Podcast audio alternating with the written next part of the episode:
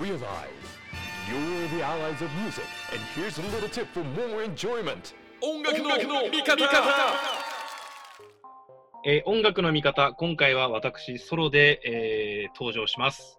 龍松山さんはちょっとスケジュールが合わなくて、僕一人での対談となりますが、この方とお話をさせていただきたいと思います。カメラマンの三好司さんです。よろしくお願いします。よろしくお願いします。僕が司さんに一番最初に会ったのはいつだ？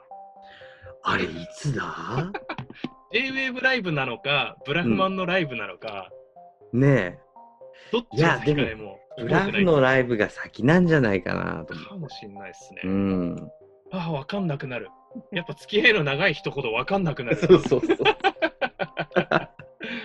ということで、えーブラフマンの現場でも、えー J-Wave ライブの現場でも見させていただいて、仕事っぷりを。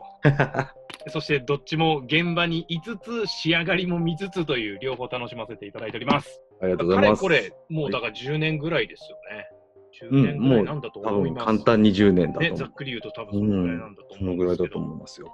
僕らの世代で言うと、多分ロックインジャパンフェスとかで、うん。フェスでね、カメラマンさんが SNS とかで、今日もこれからやりますとか、一日お疲れ様でしたみたいな感じで、こう、わっと並ぶ、例えば哲平さんとか、え橋本瑠衣君とか、はい。同世代の皆さんでこう写ってる写真で、こう、うん。あライブカメラマンってこういう人たち、えー僕が知ってる人たちがこうやって現場にいるなっていうのは確認してるんですけど、結構ライブの現場でよく見る人たちはまだまだたくさんいるなと思っておりります。確かに、増えてきてる感じがします。あこれ、全体数として、同業者として増えてる感じはあるんですね。結構加速度的に増えてるような気がしてます。それってやっぱりその、フェスとかイベントとか、うんうん。そういうのが全体数として、まあ、増えてるの多分現実だと思うんですけど、そうですね。多分結構たくさん全国にフェスがあるけれども、ジャパンフェスっていうのが大きなお手本の一つになっているように見えていて、で、あそこの特徴的なそのクイックレポートみたいなものがはい。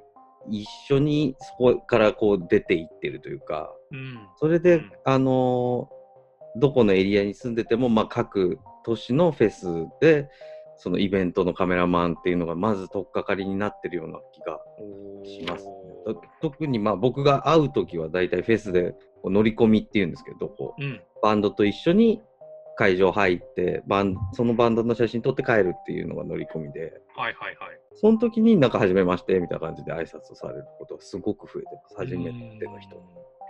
そうかそうか、ベーシックな知識として、いわゆるバンドについていくパターンと、はい。フェスイベントのオフィシャルカメラマンとはい。違うんですね。そうなんです。うんうんフェスイベントのカメラマンっていうのは、うんと、フェスのアトパブって言って、その雑誌に出たりとか、はい。オフィシャルサイトにこう写真をピックアップしてあの上げるみたいなうんことをうん主にやってる。はいはい僕らはプロダクションサイドと一緒に動くと。うんうんでバンドの SNS になるそれが出てたりとか。うんうんうんライブを撮って、フェスで、えー乗り込み、ないしは、まあ、オフィシャルカメラマンとして、えースチールを担当してっていうのを、まあ、ざっくり、なんとなくライブに行ったことがあれば、皆さん想像はつくと思うんですけど、はい。それ。以外の展開で、それぞれの皆さんがそれぞれ活路をこう見出してうん進んでいく、もちろん駆け出しのスタート地点では、ね、バンドにびっちりくっついてって、うん。共にのし上がってってみたいなパターンあると思うんですけど、うん。結構皆さん次の展開をこう見せたり、次の展開に進んだりっていうフェーズを迎える方もいらっしゃって、ちょっと細かくいろいろお話を伺いたいなと思っているのと、えそれはそもそもこうカメラマンってどんなお仕事っていうことだと思うんですけど、うん。今のこのコロナ禍における、はいそのお仕事の影響だとか、また新しく見つけたものとか、なんかそういうのも含めていろいろお話を伺えればなと思っております。わかりました。前段が長くなりましたが、塚さん、今どんな感じで動いてますか？今は、えーっと、現場自体は、えーっと、どれくらいかな、もう3月に入った時点から、ゼロが続いてます。まはあ、無論そうですよそうね。ですね。うちのカメラマンだけで多分、何本飛んでるんだろう。2月からもう飛び始めてて、この先も飛んでるものがいっぱいあるので、うんうんうん。トータルすると100本近く飛んでると思います。すすごいです。いろんなアーティストと一緒にやってるもんだから、そうです。1アーティストの数よりも明らかに多いわけですよね。明らかに多いんです。いやそう、みんなが東京にいるっていう感じですね、だから。ー、ああ、そっか。もう、あの、走ってたタクシー全部車庫に戻ってきたみたいな。そうそう。結構そうなの。でも、うち、ハンダっていうカメラマンとは、めったに会えなくて、前回会ったのは、新幹線でばったりですね。うおお互いが現場飛び回ってるから。そうそう東海道新幹線で一緒になりましたね。そもそもそういう状況なんですよね。そうカメラマンさん同士のですね。ずーっと動いてるっていうう。そうですね。それが今もう、シュッとこう、シュッとみんなおうち戻って。はあ。とはいえ、うん。塚さんの場合は、例えば、まあ、雑誌の写真を撮ったりとか、はい。い、うこともあるとは思うので、ライブの現場というのはもう本当に文字通りゼロうん。ですが、それ以外の展開として今、起きていることはありますか、えーっと、うちで言うと、僕のもので言うと、写真集を作りました。はい。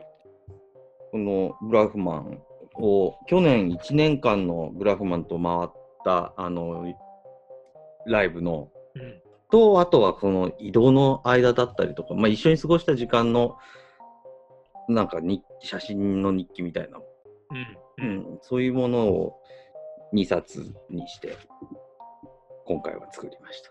これがちょうど6月になって、皆さんの、注文していた皆さんのもとに届いていくと。そうですね、ちょうど届いあのうちの事務所に届いたんで、こう検品やって、はいはいはい。封筒入れてみたいな。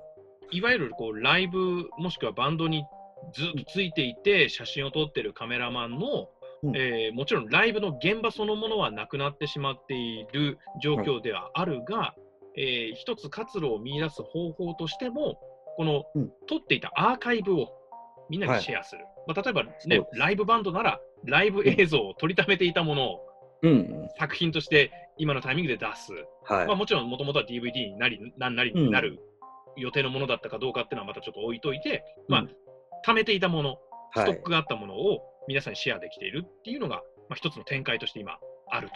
そうですね。うんしかし、この写真集というのは実は結構前からこのプロジェクトのようにこう、動いてましたよね。あの販売してましたよね。うん、そうですね。結構これ、今もうシリーズで、今回で23冊目。うん まあ、いろいろなアーティストと一緒にやってるんですけど、23冊出しました。これ、スタート地点の初心表明的なところも確か僕 SNS とかホームページとかで見させていただいて、うんうんでいくつか僕手にさせていただいていて、はい。あの、タブレットを横にしたぐらいのサイズ？タブレット、そう、そうっすね。ちょっとちっちゃめの iPad でいうとミニの方はいはい ぐらいかな。それぐらいのサイズ横長のサイズ。横長のサイズです。でこれ、それこそ、えっと、まあ、ブラフマンだったり、はい中には木村カエラさんのもありましたよね、以前ね。ありましたね。その写真展みたいなのはね、結構やってるのは耳にするし、足も運ぶし、うんギャラリーでみたいなのありますけど、写真集を写真集としてちゃんとこう販売し続けていくっていうのは、司さんの中でのその活動、うんどういうポジショニングとして始まったんですか？うーんと、なんか自由になりたかったっていうのが一番、まあ、大きな理由で、それははい。お仕事をもらうその立場からうん自分で仕事を作る選んだもので仕事を作るっていうのが最初一番大きな目標でした。それ今もあの同じ目標に向かっているんですけど、はいはい。そのね、あのもちろんいただく仕事もあるんですけど、うん。自分がやりたいことをどうやったらそればっかりやって過ごせるかなっていうのを考えた時にうん。じゃあ自分のところでこの自分が撮った写真を生かそうってうん。それをギャランティー代わりにしようっていうのがはいそうですね最初の始まりかな。いわゆるこう、うん頼まれて差し上げるだけの動きではなくて、例えばじゃあそれがブラフマンだとしたら、うんブラフマン側からのストーリーを紡いだ写真の OK ではなく、うん。三好司が提示する一つのストーリーみたいなのがそこで紡がれていくイメージですか？そうですね。その、僕が写真家として一緒にいた中で感じたものだったりとか、うん。だ日記に近いっていうのは結構そういうところがあって、だんだんだんだんこうシリーズを追うごとにうん、日記っぽくなってきてるような気はします。おお、それはまたどういうところで感じます？うーん、最初やっぱかっこいいものにしようって思ってたんですよね、すごく。だけど、かっこいいばっかり、一枚絵でビビリって決まるようなものばっかりっていうのも、なかなか疲れちゃうんだよなとかって。思ってでも、本当は一緒にいる時間ってもっとずっと長くて、そのショーが1時間あるけど、移動は8時間あったりっていう。その中で、その中の写真も、なんか、そうですね。バンドとこう、旅に出るっていうのが人生になっていいったというか、僕の。だから自然なことなんですよね、これがう。ーんで、それをなんか、見せれるようになったのかな、僕が。おうん、あんまり見せたくなかったんだけど、昔は。ーはいはい変わったんですね、なんか。おおじさんになったのかな。それはでも最初掲げていたイメージだったりとか、それが作られていって、皆さんの手元にこう行き渡って、うん。一つその自分としてのこう最初に思い描いたイメージをきっちりと形にできるようになったっていうのもあるかもしれないですよね。そうですね。一旦その、うん、かっこいいものっていうのは、そんなに全編にわたんなくてもいいのかなっうてん。思うようになってきた。強いものが入れれるようになってきたっていうのもある。はいはいはい。それってこうカメラマンとしての価値観もあると思うんですけど、はい。人としてのみたいな部分も影響してるんですかね、やっぱね。多分影響してると思います。はやっと腹が据わったというか、ああ。うん、僕はもうこれ、ここ、こういうところで生きていくんだとか、うん。うん、写真、このバンドとはこういうふうに付き合って、はいはいはいはい。っていうのが、うん、決まったとか、決まったとか、うつかなくなった。うんはいはいはい。うんそれはバンドとの関係値を温めてないとうん、到達できない部分もあるでしょうね。そうですね。これ、この、例えばブラフマンと、あともう一つシリーズで長くやっているのは今、ハイエイタスをはい。シリーズでやってるんですけど、この2つのバンドに関してはすごくこう長い時間共にしていて、そういうものが作れているかな。そのカメラを向けたところで誰も何とも思わなくなってきている。おお。そこを切り取れるカメラマンさんのある意味ちょっと極意というか、うん。お互いの関係値が、こう写真ににじみ出るかどうかっていうのは、もしかしたらそういうライブの映像やライブの写真をうん普通に見るだけではもしかしたら分かんなくて、うんファンの方がより立体的にお目当てのアーティストを見ることができるうん別アングルを提示してもらってんのかな？うん、うんあ、そうかもしれないです。そのうん、た多面とか多角的に見えるかもしれないです。